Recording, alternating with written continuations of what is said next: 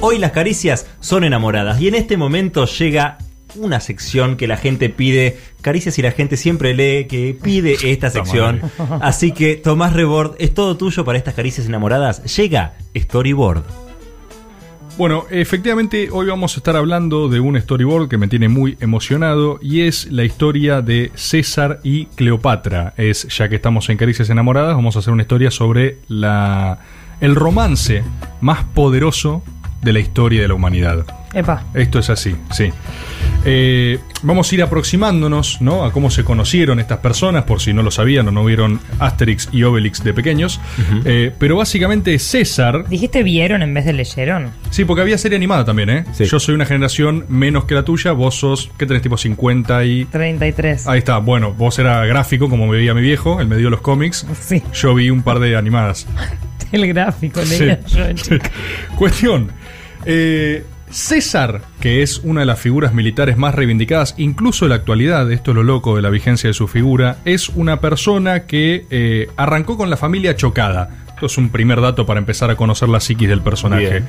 La familia de César había jugado a la política, se posicionó mal en una guerra civil y la quedaron. La comieron por todos lados. Entonces, César medio que crece un poco con eh, el karma de decir siempre tenés que colocarte bien en las guerras civiles romanas, al menos, ¿no? El tipo se hace de abajo en legión militar, el chabón arranca como soldado de Craso, uno de los hombres más ricos de Roma, y es de hecho quien eh, eh, asesina, o sea, no él personalmente, pero sí la legión, la revuelta de Espartaco. Vieron todo el mambo de Espartaco, la revuelta de esclavos, un tipo que estuvo cerca de eh, ganar Roma con una revuelta esclava. Bueno, Craso y César, César eh, más pichi, más soldado, lo revientan a Espartaco. Es loco que cuando ves estas cosas, la mayoría de referencias que después están en Game of Thrones y todo eso, pasaron posta. O sea, cuando revientan a Espartaco, clavan a Espartaco y a todo su ejército en cruces llegando a Roma en 6.000 crucificados. Una cosa así. De hecho, lo hace Daenerys literalmente en un episodio. Pero digo, todas estas cosas en general sucedieron. El tipo después de hacer eso se da una configuración de correlación de fuerzas en Roma que era la famosa rivalidad Craso-Pompeyo. ¿Sí? Esto, algunos de estos nombres deberían sonar en el universo simbólico del Age of Empires que todos tenemos en la cabeza. Sí. La cuestión es que había una suerte de empate catastrófico de la correlación de fuerzas. Recuerden, eh, Roma ya no era ni una monarquía como fue hace mucho tiempo, ni era tampoco el Imperio Romano. El Imperio Romano es mucho después. Acá estamos full República Romana, o sea, es un esquema medio parlamentario, ¿sí? Eh, con un tipo que hace de algo como presidente, que era el cónsul, y era quien desempataba, pero la gente votaba, ¿viste? Eh, el consejo este votaba, o sea, tenías que buscar tus equilibrios de rosca. Lilitum Carrión. Sí, vos tenías un empate Craso Pompeyo que inmovilizaba la república, porque no se votaban las leyes, no podías avanzar en un sentido o en otro, una facción trababa a la otra, era un, esquema que no funcionaba. Los palos en la carreta. Exactamente. Acá viene eh, la primer gran rosca de César, la primera en, en las miles que tuvo en su carrera política, es que el chabón, como dije, venía del bando de Craso, el otro era Pompeyo. Así como Craso tenía mucha guita, Pompeyo era como indiscutiblemente el mejor líder militar romano, ¿sí? César de alguna forma los convence de que para salir del inmovilismo romano lo que les convenía era armar una tríada, un trinomio, en el cual César fuese el moderador de ellos dos. O sea, César Como lo que hizo Nisman en. Le salió igual. César los junta a ambos y les dice: Escúchenme, yo tengo la forma de salir de esta parálisis gubernamental. A los dos les conviene que la cosa funque. Están trabados, se odian, esto no va ni para adelante ni para atrás. Voy a ser yo, o sea, votenme a mí y yo lo, les juro, les juro que les hago mover la rueda. O sea, rarísimo, ¿viste? Craso, que era suyo, dice: Bueno, dale, de una. Vos decís Pompeyo. Va a decir que Va a no. decir que Claro. no. ¿Qué hace César para que Pompeyo acepte? Eh, ofrece a su hija en matrimonio. Recordemos usas y costumbres de otro momento, un poco más garcas, pero No tan distinto. la hija de César se casa con Pompeyo, hace una suerte de unión matrimonial como diciendo, mira, Pompeyo, vos a Craso lo odias, entiendo que es difícil para vos, pero podés confiar en mí. De hecho, ahí arranca en un momento de prosperidad total. César es nombrado cónsul, empiezan a hacer unas de las ingenierías más poderosas de la historia y entran a hacer pasar las leyes, pero a rolete. DNU. Una No, no, no. escribanía, papá. Una escribanía. Del otro lado del mar Mediterráneo estaba pasando otra cosa en Egipto. Ahí tenemos la figura creciente de Cleopatra. Uy. ¿Sí? Cleopatra, eh, ahí tenemos otra dinámica, ¿no? O sea, esto era, imaginen, post eh, reinado de Alejandro. Eran provincias que habían quedado de corte helénica, o sea que tenías una suerte de región que componía Alejandría con Egipto. De hecho, esto no se sabe mucho, pero no es que... Imaginen que Cleopatra fue una de las primeras eh, figuras fuertes de Egipto en hablar egipcio, por ejemplo. Los anteriores hablan todos griego. Eran helenos los gobernantes. Cleopatra estaba en un mambo muy raro porque estaba, había muerto el padre y estaba co-gobernando con su hermano y también estaban casados. ¿Sí? Otra Ajá. cosa de Qué bueno. usos y costumbres de la época y también evocando a Game of Thrones. Pero la cultura popular ha entronizado a Cleopatra por su hermosura, por su belleza, por tipo, no, qué linda, qué buena que está Cleopatra. Plutarco, un tipo que registró las vidas de esos tiempos, dijo que no era eso lo saliente de Cleopatra. Cleopatra era algo así eh, como una genia. Era una- un bocho descomunal. Cleopatra sabía ocho idiomas. Cleopatra se ponía en el bolsillo a cualquiera. Cleopatra era como una Master of Rosca. ¿Qué es lo que pasó? Empezó a chocar con su hermano marido. Sí, ok, mambo raro. eh, El marido. el- es- eh, muy bueno. ¿Cómo es? Hermarido. Qué bueno, qué suerte que están acá. Básicamente se empiezan a pelear por quién firma y entran también en una guerra civil. Así que, sector Egipto, la cosa se pudre, como también se le empieza a complicar a César arriba en Roma. En un momento, Pompeyo y Craso empiezan a aceitar la rueda y dicen, che, ya tengo un poco de paja de César, onda, qué onda, ya cumplió su cometido. Le echan flia a César y le dicen, César, escúchame, ¿no te querés ir a ser medio gobernador de las provincias del norte, las que rozan ahí con la Galia? César dice, no. Y le dicen, bueno, frío. mirá, César, insisto. Y lo, lo, lo- lo fueron a César, básicamente. Y ahí el tiempo, el tipo se pone, César, un tipo obstinado, ambicioso, se pone César modo campaña on. Dice, ¿saben qué? Me mandan a mí al norte, voy a hacer la mejor campaña militar de la historia de la humanidad. Efectivamente, César empieza a hacer, a librar una guerra, la famosa guerra de las Galias. Las Galias era todo este sector eh, Francia, básicamente, no conquistado, no parte de Roma.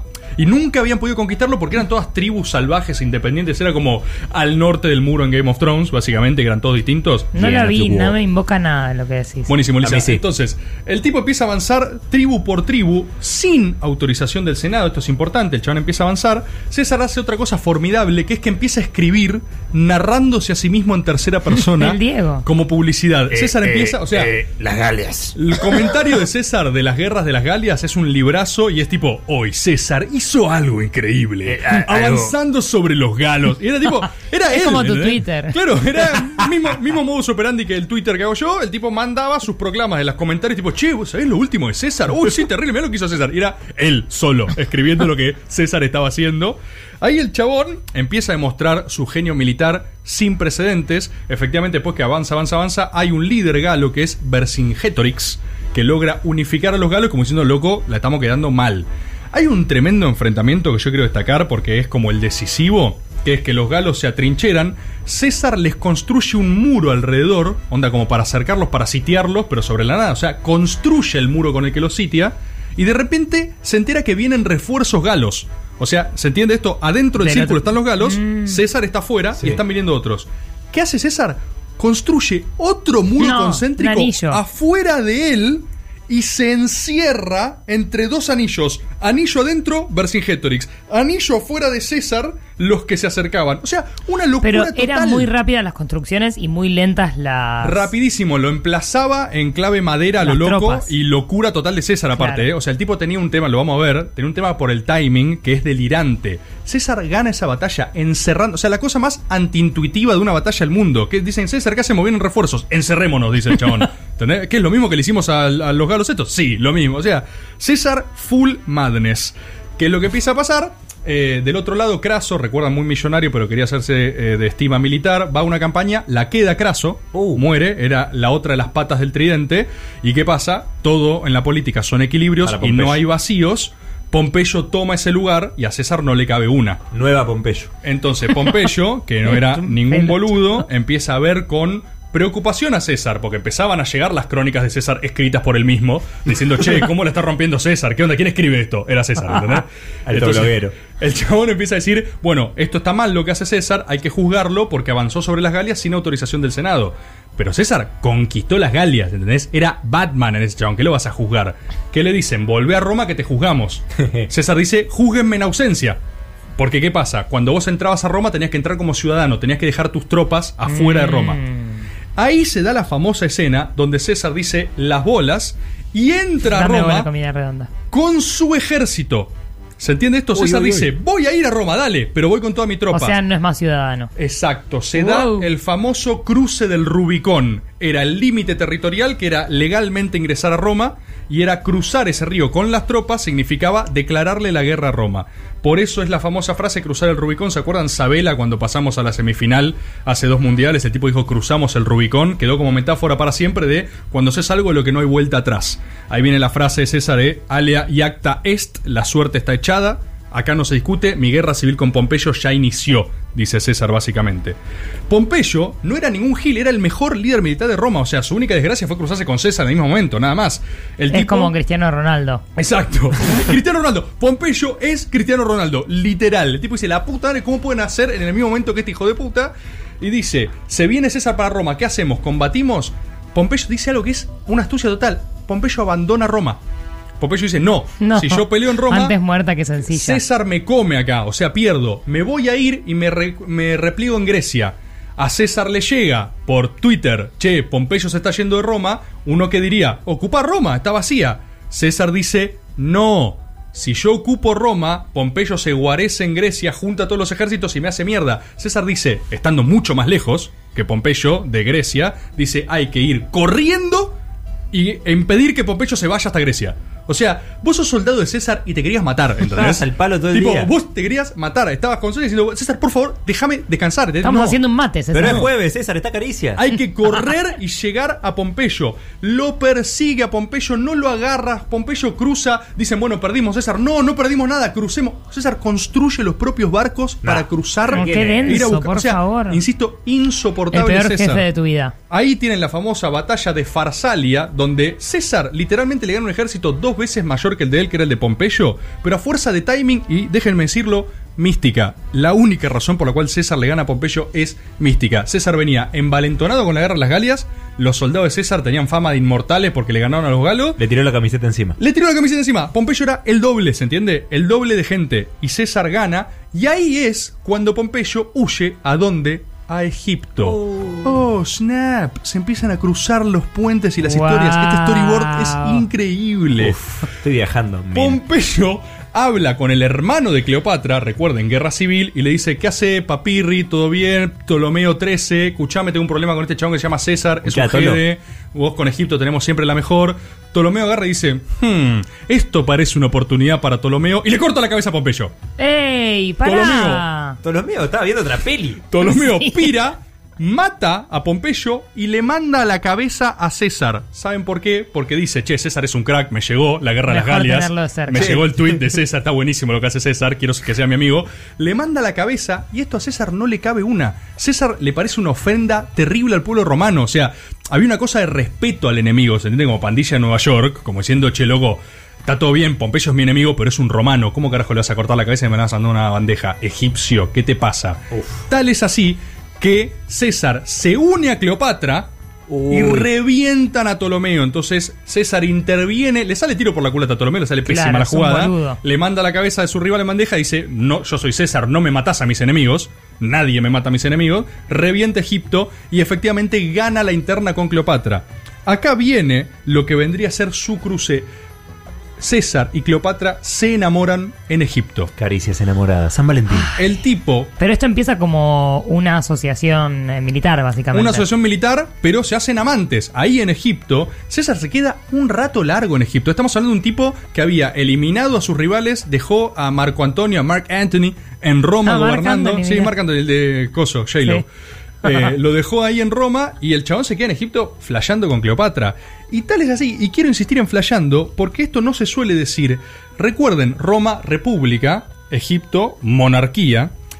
César, quien le mete el inception de la idea a César de che, la República es una paja, es Cleopatra. Cleopatra, juntándose con él, amándose, queriéndose, le dice, che, boludo. Después de coger en la cama, digo, che, qué paja. Después de coger, le dice, qué paja tener Che, que consensuar qué de la democracia de con un ustedes, ¿no? Senado, rarísimo. un senado goma. Le dice, mira, mira, mira, abrí la ventana. Ventana, mira lo que son esas pirámides, mira, mira, César, mira lo que son. ¿Vos podés hacer esa pirámide? No, uno bueno es Clavinson, ¿sabe qué?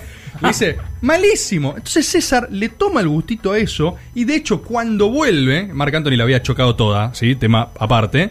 César dice, esto es un desastre, me nombro dictador por 10 años y pongo la cosa en orden. Déjenme decirles, dictador no es lo mismo que la palabra que se dice hoy, es algo que se prevía en lo que sería la constitución romana. Era una función... Estado que- de sitio. Sí, es, lo mismo, muy parecido. Es una función que se asumía en un momento de crisis. Claro. El tema es que César lo 10 prolongó años por por ahí 10 es un años. montón. Claro, 10 años de crisis. No, necesito este plazo para ordenar el Eran país. otros tiempos también. ¿Cuál Era es el datazo? Cuando ya vuelve César a Roma, ya César full poder, Cleopatra convive con él en Roma. ¿Y saben por qué convive con él? Porque tuvieron un hijo. ¿Qué? No. César y Cleopatra tuvieron un hijo, el fabuloso y exótico Cesarión. Hay un pequeño Cesarión, esto es real, hijo de César y Cleopatra. Esto es una locura, no se dice en ningún lado. Imaginen el unlimited power del pequeño Cesarión que era heredero de los imperios romanos y egipcios. Usen profilaxis siempre. Esto a Roma no le gustó nada, porque encima que venían un tipo que estaba perpetuándose en el poder y decían dónde va a terminar esto. Para colmo viene con Cleopatra, que era toda una figura ya para Roma, y tiene un pibe. César no tenía descendencia, su hija que se había casado con Pompeyo había muerto en- eh, dando a luz. O sea, terrible, todo mal. Su única descendencia era este Cesarión. Entonces, Su hija se había casado con Pompeyo también. sí, pero acordate Sí, que era parte de la alianza. Era parte de la alianza en su Ah, momento. cierto, se la anterior. regaló, se la regaló. Sí, no le claro. importaba eso. Sí, sí. Llévate la nena, capo. Yo quiero un nene, nena, a mí, no sé, como que no me gustan las nenas. A mí lo que me flashea es que el tipo, o sea, existió un ser humano que era capaz de unificar eh, por herencia y por poder político acumulado eh, el futuro imperio romano y Egipto, efectivamente, como después igual se anexa provincialmente, pero con un mantra de mística y gobierno incomparable. Esto pone tan nervioso a la gente allá que, ustedes saben, a Roma, a, perdón, a Roma, en Roma, lo asesinan a César en el Senado de 23 puñaladas. Hay un momento donde dicen, esto no da para más, lo matan en No una una, traición. no dos, no tres. 23 puñaladas. En ese momento, eh, Cleopatra se da a la fuga mal, se lleva al exótico y pequeño Cesarión, y esta historia termina muy, muy mal. Cesarión no hace un choto, Cesarión es un fiasco, Cesarión... Sí, era obvio. Sí. Demasiada Ces- presión. Cesarión sale Yo soy re- Cesarión, Ces- era un estúpido, es obvio. Cesarión, Cesarión sale re pifiado, tenía toda la expectativa del mundo, el chabón la chocó toda, no podía hacer nada. Como Mauricio. Pobre pibe, igual la pasó pésimo. Ahí entra en una dinámica de guerra civil entre Cleopatra y lo que iba a ser el primer emperador romano después de César, porque déjenme decir algo, a nadie le gustaba el imperio, pero cuando muere César dicen, che, esto es un quilombo, ¿por qué no hacemos un imperio? O sea, efectivamente la postura de César con César muerto, gana, ¿se entiende? Ahí asume eh, Octavio, que después se renombra Augusto, y entra en una guerra letal con Cleopatra justamente porque lo que más cagazo tenía era del pequeño Cesarión. Cleopatra termina eh, casándose después con Mark Anthony, o sea, terminan siendo pareja con el segundo de César, Uf. los persiguen, mueren, se suicidan los dos, y al pequeño Cesarión lo invitan a tener una reunión y lo matan. Es tipo, che, che, che, Cesarión, che, Che, ma, me salió un laburo. Vení, vení, vení, te quiero decir algo. ¡Ah! Murió Cesarión, listo. Es tristísimo cómo termina la historia de Cesarión, es como mucha expectativa y no pasó qué edad muere? absolutamente nada. Terrible, entre rango 14 y 17 años, o sea... bueno, todo. Sí, sí, la, la- la- linda la vida. vivió, la vivió el chabón, ¿sabe qué? Cesarión, ¿sabe cómo se la puso? A los 12 dicen que era una fiera. Cuestión lo llaman a negociar y lo matan. Una cagada, pero fue fruto de la historia de amor más poderosa de la historia de la humanidad, Cayo Julio César y Cleopatra.